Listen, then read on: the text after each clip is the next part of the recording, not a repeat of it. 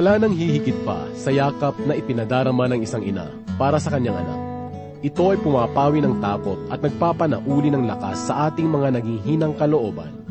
Marahil kung mayroon mang ligtas na lugar dito sa daigdig, iyon ay walang iba kundi sa bisig ng ating ina. May isa akong kilalang kaibigan na lumaki sa matamis na pag-aaruga ng kanyang ina. Simula pa lamang sa pagkabata itinuro na ng kanyang ina ang tunay na pagmamahal. Naniniwala ang kanyang ina na tanging pag-ibig lamang ang magbibigay kulay sa buhay ng isang tao. Ang kayamanan, dunong at lakas ay karaniwang sanhi ng kahambugan. Sapagkat madalas sa ating pagkakataas, nakakaligtaan na natin ang damdamin ng mga nasa mababang kalagayan. Bagamat ang maginang ito ay hindi madalas magkasama, dahilan sa mga hindi inaasang mga layunin at pangarap, gayon may ang mag-inang ito ay nanatiling malapit sa isa't isa sa kabila ng matagal na panahon at malayong lugar. Ang pag-ibig ay mahalagang katangian na itinuturo ng salita ng Diyos. Ayon sa Biblia, ang Diyos ay pag-ibig at ang kanyang mga anak ay nararapat na magsuot ng katangiang ito. Ang buhay ni Pablo ay isang magandang halimbawa ng tunay na pagmamahal at pagmamalasakit. Itinalaga niya ang kanyang puso para sa kapakanan ng iglesia upang sila ay maiharap niya kay Kristo ng walang pagkukulang. Subalit ano ang dahilan ng pagmamalasakit ni Pablo? Anong lakas ang umahawak sa kanyang puso upang mabuhay ng gayon? Ang mga katanungang ito ay mabibigyang linaw sa pamagitan ng salita ng Diyos na matatagpuan sa Aklat ng Kolosas, unang kabanata, talatang 24 hanggang 29. Ito ay atid sa atin ni Pastor Rufino de la Peret. Dito lamang po sa ating programang Ang Paglalakbay. Si Jesus kung umibig ay tunay. Ito'y dakila at tapat habang buhay. Laging sariwa't lumalalim Di magmamaliw, di magwawakas Yan ang pag-ibig. Ni Jesus Nasa diyang wagas. Si Jesus kung umibig ay tunay. Ito'y dakila at tapat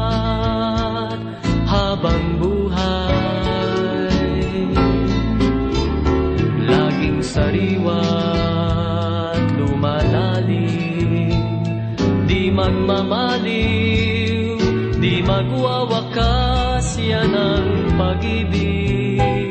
Ni Jesus Nasa diyang wagas. Yan ang pag-ibig ni Jesus. Nasa diyang wagas.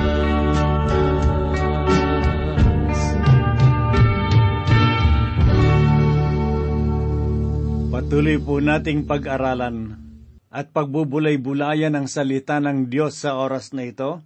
At ngayon ay hahanguin po natin ang ating pag-aaral sa aklat ng Kolosas na sinulat ni Apostol Pablo sa unang kabanata talatang dalawampu at apat hanggang dalawampu at siyam. Muli pong sumasa inyo ang inyong kaibigan at pastor sa Himpapawid, Rufino de la Peret. Sa mga sandaling ito ay patuloy po nating pag-aralan ang liham ni Apostol Pablo. Sa unang kabanata ng Kolosas, ikadalawamput apat hanggang kadalawamput siyam na talata. Sa bahaging ito ng banal na kasulatan ay naipahayag ang mga bagay na ginawa ni Apostol Pablo tungkol sa ating Panginoong Heso Kristo. Ito ay bahagi ng patotoo ni Apostol Pablo tungkol sa kaniyang karanasan ng paglilingkod sa iglesia alang-alang sa Panginoon. Tunghayan po natin ang nilalaman ng ikadalawamput apat na talata na ganito po ang sinasabi. Ngayon nagagalak ako sa aking mga pagtitiis alang-alang sa inyo at sa aking laman ay pinupunan ko ang kakulungan sa mga paghihirap ni Kristo alang-alang sa kanyang katawan na siyang iglesia. Sa talatang ito ay nais ipabatid ni Apostol Pablo na kinakailangan niyang magpakasakit upang maipahayag ang layunin ng pagpapakahirap ng Panginoong Heso Kristo. Sa unang dinig ay tela kakaiba at kasalungat ng mga naunang pahayag ang sinabing ito ni Apostol Pablo. Kaya naman may mga taong nagsasabi na ang mga pahayag ni Pablo ay magkakasalungat. At sinasabi naman ng iba na kung totoo ang sinasabi ni Apostol Pablo, nangangahulugan lamang na kulang nga ang pagpapakahirap na ginawa ng Panginoong Hesus sa kaligtasan ng tao. Ngunit kung pag-aaralan po natin ng buong puso at may bukas na isipan, ay makikita natin ang tunay at nais na ipahayag ni Apostol Pablo tungkol sa paghihirap na dinanas ng Panginoon. Ang pagpapakasakit na ginawa ng Panginoong Heso Kristo ay sapat na upang mabayaran ang lahat ng ating pagkakasala. Ang nais ipahayag ni Apostol Pablo sa kaniyang sinabi ay ang kahalagahan ng pagiging bahagi natin sa paghihirap na dinanas ng Panginoon. Kaya ang mga paghihirap ni Apostol Pablo ay naghahayag ng kahalagahan ng paghihirap ni Kristo. Kinakailangan din niya ang magpakasakit upang mabigyan ng kahalagahan ang ginawa ng Panginoon. Sinasabi sa ikalawang kabanata, talatang siyam, sa aklat ng Kolosas ang ganito, sapagkat sa kanya'y naninirahan ng buong kapuspusan ng pagkadyos sa katawan. Lahat ng bagay ay nakatuon sa Panginoong Heso Kristo, sapagkat nasa kanyang lahat ng kadakilaan. Subalit sa talatang pinag-aaralan natin ngayon, ay meron tayong makikita na dapat nating gawin. Ang liham na ito ni Apostol Pablo sa mga taga-Kolosas ay sinulat niya samantalang siya ay nasa loob ng bilangguan. At inihayag niya na matagumpay niyang natapos ang lahat ng kanyang paghihirap para kay Kristo. Kung maalala po ninyo, noong siya ay tinawag ng Panginoong Hesus, na ihabilin kay Ananias kung ano ang tungkulin na dapat niyang gampanan. Basahin po natin sa aklat ng mga gawa, ikasyam na kabanata, ikalabing lima at kalabing anim na talata na ganito po ang sinasabi. Ngunit sinabi sa kanya ng Panginoon, Pumunta ka sapagkat siya'y isang kasangkapang pinili ko upang dalhin ang aking pangalan sa harapan ng mga hintil at ng mga hari at ng mga anak ni Israel, sapagkat ipakikita ko sa kanya kung gaano karaming bagay ang dapat niyang tiisin alang-alang sa aking pangalan. Ang tungkuling ito na ipinatong sa kanyang balikat ay ganap niyang nagampanan. Subalit tandaan po natin ng pagpapakasakit ni Apostol Pablo ay hindi batayan ng kaligtasan ng tao, sapagkat tanging ang pagpapakasakit lamang ng Panginoong Heso Kristo ang nagbigay daan para sa kaligtasan ng tao. Alalahanin po natin na may dalawang uri ng pagpapakasakit may mga tinatawag na pagpapakasakit para sa paglilingkod. Ito ang nais na ipaalam ni Apostol Pablo sa kaniyang mga pahayag. At ang isang uri naman ng pagpapakasakit ay ang ginawa ng Panginoong Heso Kristo para sa kaligtasan ng tao. Ang pagpapakasakit na ginawa ng Panginoong Diyos ay merong dalawang bahagi na may pagkakaiba sa isa't isa. Ang una ay ang pagpapakasakit na tiniis ng Panginoong Hesus, na kung saan ay hindi natin makukuhang makibahagi sa paghihirap na kanyang dinanas. Dinanas ng Panginoong Hesus ang lahat ng paghihirap bilang nasa katayuan ng pagiging tao. Naranasan niya ang paghihirap na dinanas rin ng mga tao. Naranasan niya ang matinding gutom at uhaw, ang lungkot at hinagpis ng buhay. Siya ay nagkatawang tao. Tunay na dinanas niya ang hirap ng pagiging tao. At ang mga kahirapan na kanyang dinanas ay hindi natin magagawang makibahagi sa bagay na yon. Noong siya ay nasa harapan ni Pilato at Herodes, bawat hagupit ng latigo ay nararamdaman niya. At noong siya ipinako sa krus, bawat sugat ng pako ay nagdulot sa kanya ng matinding kirot at hapdi. Ang pagpapakasakit na kanyang dinanas ay hindi natin magagawang makibahagi o makiramay sa bagay na iyon. Noong maliliit pa ang aking mga anak, may mga pagkakataon sila na dinadapuan ng karamdaman. Habang sila ay nasa karamdaman, wala kaming ibang nagawa upang maibsan ang kirot ng kanilang karamdaman, kundi ang manalangin na lamang at pagmasdan sila. Nais ko mang makibahagi sa kanilang karamdaman, iyon ay hindi ko magawa. Gayon din sa pagpapakasakit na ginawa ng Panginoong Heso Kristo. Naisin man ng sinong naroroon na makibahagi sa hapdi at kirot sa bawat hagupit ng ladigo na dinanas ng Panginoon, yun ay hindi nila magawa. Hindi lamang sa pisikal na kalagayan naghirap ang Panginoong Heso Kristo, maging ang kanyang damdamin ay winasak ng tao. Sagad-sagarang panlalait mula sa mga tao ang kanyang narinig. Ang mga taong dati ay humahangat pumapalakpak sa bawat nagagawa niyang himala, ay biglang nagbago at nanlait sa kanya labis na paghihirap ang dinanas ng Panginoong Heso Kristo. Ganun pa man, ang lahat ng kanyang paghihirap ay buong tapang na hinarap niya. May handog lamang ang kanyang sarili para sa kaligtasan ng sangkatauhan. Sa loob ng tatlong oras na nabayubay sa cross ang Panginoong Hesus, ay pinakita rin ng tao ang kanyang kasamaan. Kinutya nila at nilait ang Panginoon. Ngunit sa loob ng sumunod na tatlong oras, simula sa katanghalian hanggang sa ikatlo ng hapon, ay ipinadama rin ng Diyos ang kanyang layunin para sa kaligtasan ng tao. Simula sa mga oras na iyon ang cross ng Panginoong Iso Kristo ay nagsilbing dambana upang ang makasalanang tao ay makalapit sa banal na Diyos.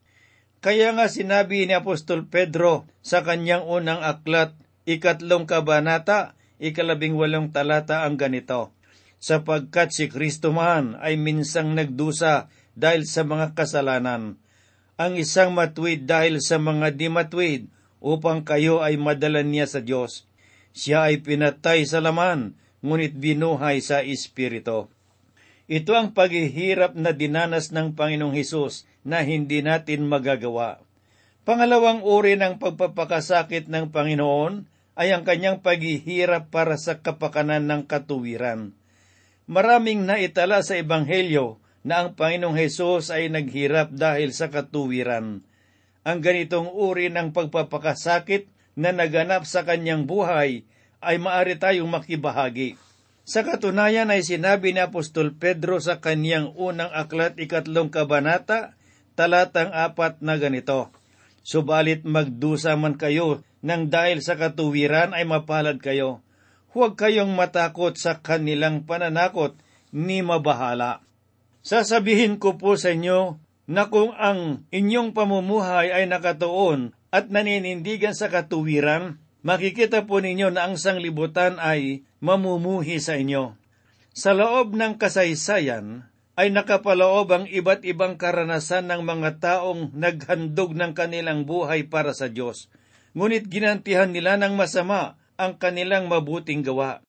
Ganun pa man ang ganitong kalagayan ng buhay ang nais na ipaalam ni Apostol Pablo sa bawat mananampalataya. Maari tayong makibahagi sa ganitong uri ng paghihirap. Ang paghihirap na ito ay nakatuon para sa katuwiran. At sa ganitong kaparaanan ay naitaas ang ginawang pagpapakasakit ng Panginoon. Sinasabi sa Ebanghelyo sang ayon kay Juan, sa ikalabing limang kabanata, talatang walo hanggang labing siyam ang ganito. Kung kayo ay kinapupuatan ng sanglibutan, ay alalahanin ninyo na ako muna ang kinapuputan nito bago kayo. Kung kayo'y taga sanglibutan, iibigin kayo ng sanglibutan na parang sa kanya. Ngunit dahil kayo'y hindi taga sanglibutan, kundi kayo pinili ko mula sa sanglibutan, kaya napupuat sa inyo ang sanglibutan. Sa talatang ito ay maliwanag na sinabi bilang mga mananampalataya na bahagi ng ating buhay ang kapuotan ng sanglibutan. Kung ang tao na nagsasabi na siya ay mananampalataya at ang kanyang gawain sa buhay ay kalugod-lugod sa sanglibutan, ang gayon ay hindi kinikilala ng Panginoon Ngunit kung ang taong mananampalataya ay kinamumuhian ng sanglibutan, ang kanyang gawain sa buhay, ay masasabi nating siya ay nabubuhay ayon sa kalooban ng Panginoong Heso Kristo. Sapagkat ang kalooban ng Panginoong Hesus ay hindi kaaya-aya sa paningin ng sanglibutan.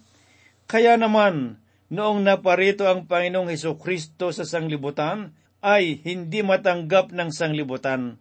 Sinapit ng Panginoong Heso Kristo ang walang kasing lupit na paghihirap sa kamay ng tao kaya dapat lamang na tayong mga mananampalataya ay makibahagi sa paghihirap ng Panginoong Hesus alang-alang sa katuwiran ng Diyos. Marahil ay maaalala ninyo ang naging karanasan ni Pablo noong siya ay kinatagpo ng Panginoong Hesus sa daang patungo sa Damascus. Sa tagpong ito ay sinabi ng Panginoong Hesus sa kanya, Saulo, Saulo, bakit mo ako inuusig? Sa mga sandaling iyon ay nagulumihanan si Pablo sapagkat sa kanyang akala ay inuusig niya ang mga mananampalataya at naglilingkod kay Jesus. Ngunit hindi nagtagal ay naunawaan niya na ang paghihirap ng mga mananampalataya ay paghihirap ng Panginoong Heso Kristo. Ganito rin ang nais ipabatid ni Apostol Pedro sa kanyang unlang aklat ikaapat na kabanata ika labing dalawa at labing tatlong talata. Basahin po natin ang kanyang sinabi. Mga minamahal, huwag kayong magtaka tungkol sa mahigpit na pagsubok na dumarating sa inyo upang kayo'y subukin na waring may isang katakatakang bagay na nangyayari sa inyo. Kundi kayo'y magalak, yamang kayo'y nakikibahagi sa mga pagdurusa ni Kristo, upang kayo man ay matuwa at sumigaw sa galak kapag ang kalwalhatian niya ay nahayag.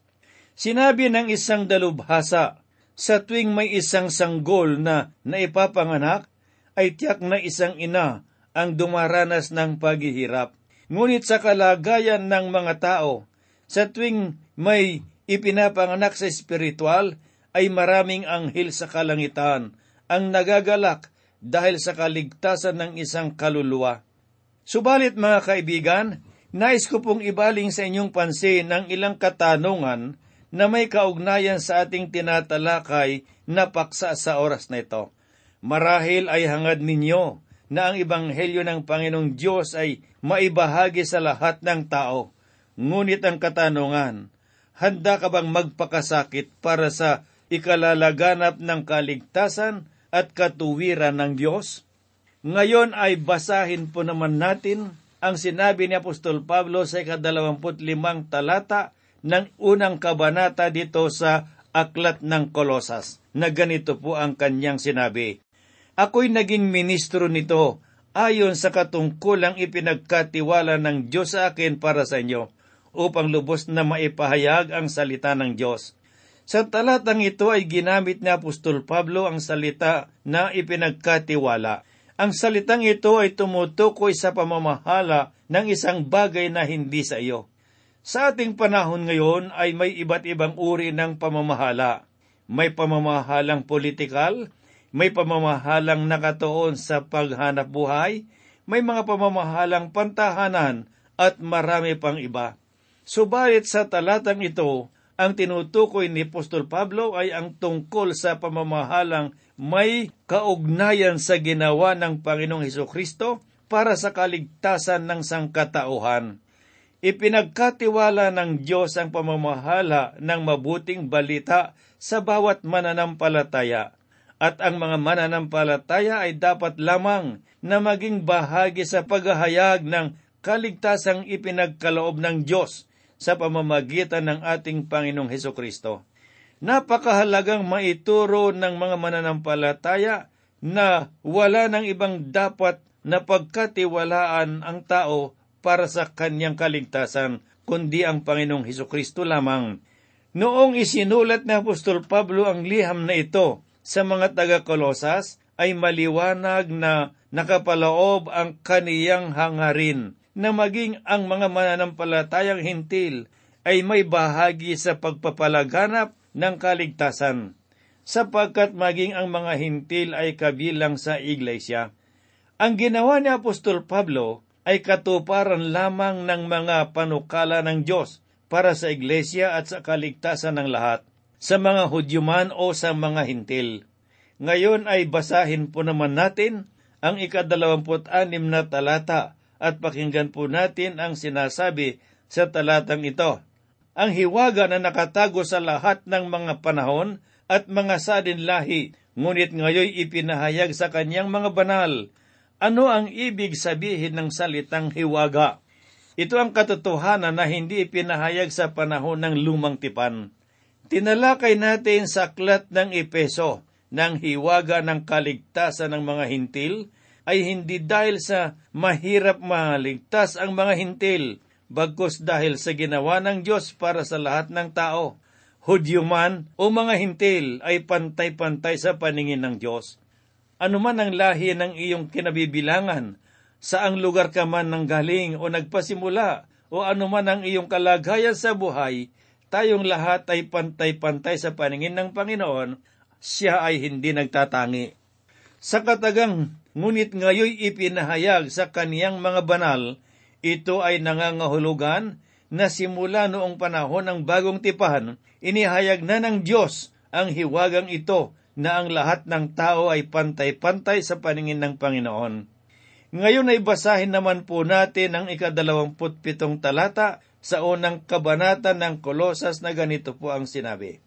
Sa kanila ninais ng Diyos na ipaalam kung gaano kalaki ang mga kayamanan ng kalwalhatian ng hiwagang ito sa gitna ng mga hintil, na ito ay si Kristo na nasa inyo, na siyang pag-asa sa kalwalhatian. Binanggit ni Apostol Pablo ang katagang si Kristo na nasa inyo na siyang pag-asa sa kalwalhatian. Ito ay naghahayag ng isang katotohanan na ang sinumang taong lubos na ipinagkatiwala ang kanyang sarili sa Diyos, si Kristo ay sumakanya.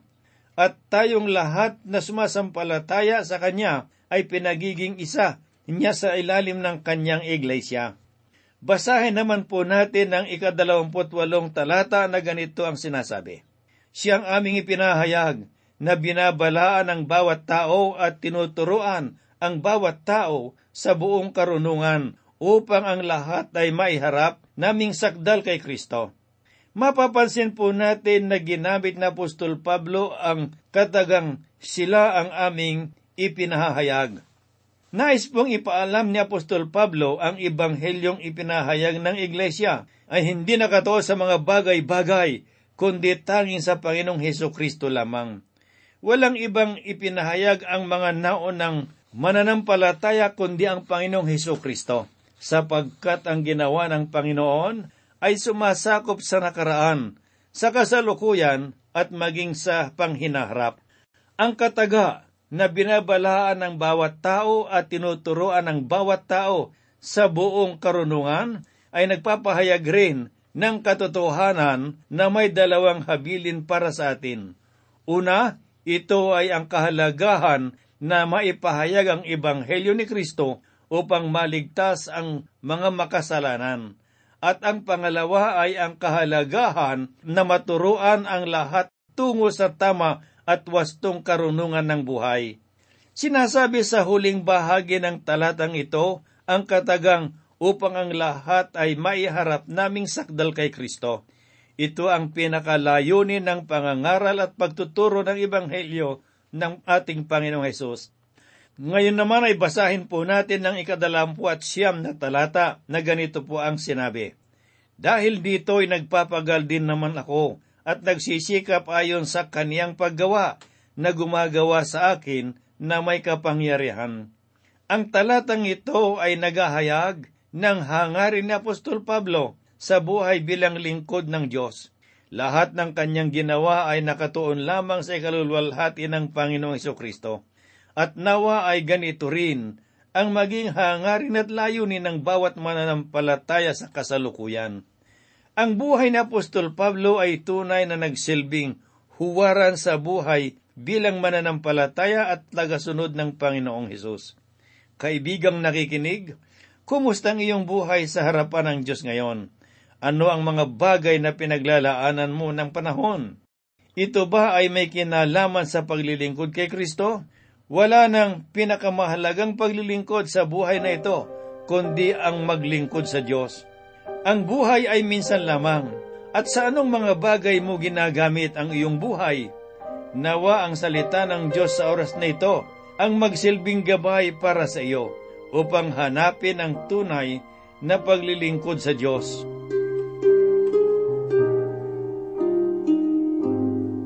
Tayo po ay manalangin.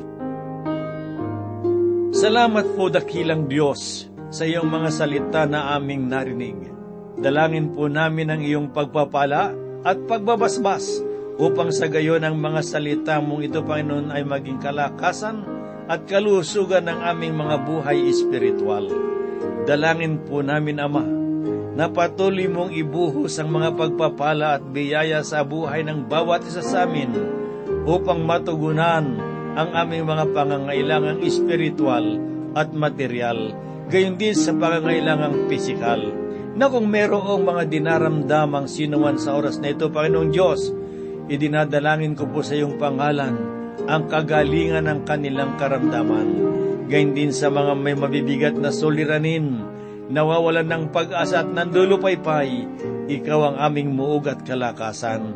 Gayun din po, Panginoong Diyos, itinadalangin ko ang bawat mga lingkod ng Diyos na iyong ginagamit sa pangangaral ng iyong salita. Bigyan mo po sila ng kalakasan at bigyan mo po, Panginoong Diyos, ng bawat pangangailangan upang makapagpatuloy sa pangangaral ng iyong salita. Kami po'y umaasa at nananalig na ito iyong gagawin at tutugunin sang ayon sa iyong kalooban. Ang lahat po'y hinihiling namin sa pangalan ni Kristo naming tagapagligtas. Amen.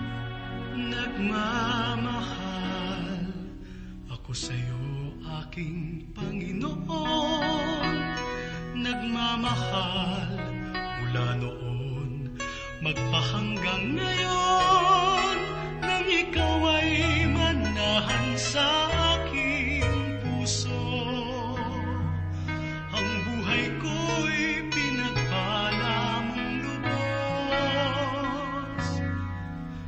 Nagmamahal kahit ano pa mang kalagayan. Nagmamahal ginhawa man o kahirapan. Pagkat ikaw ang tangi kong kalakasan ang katapatan ko sa'yo'y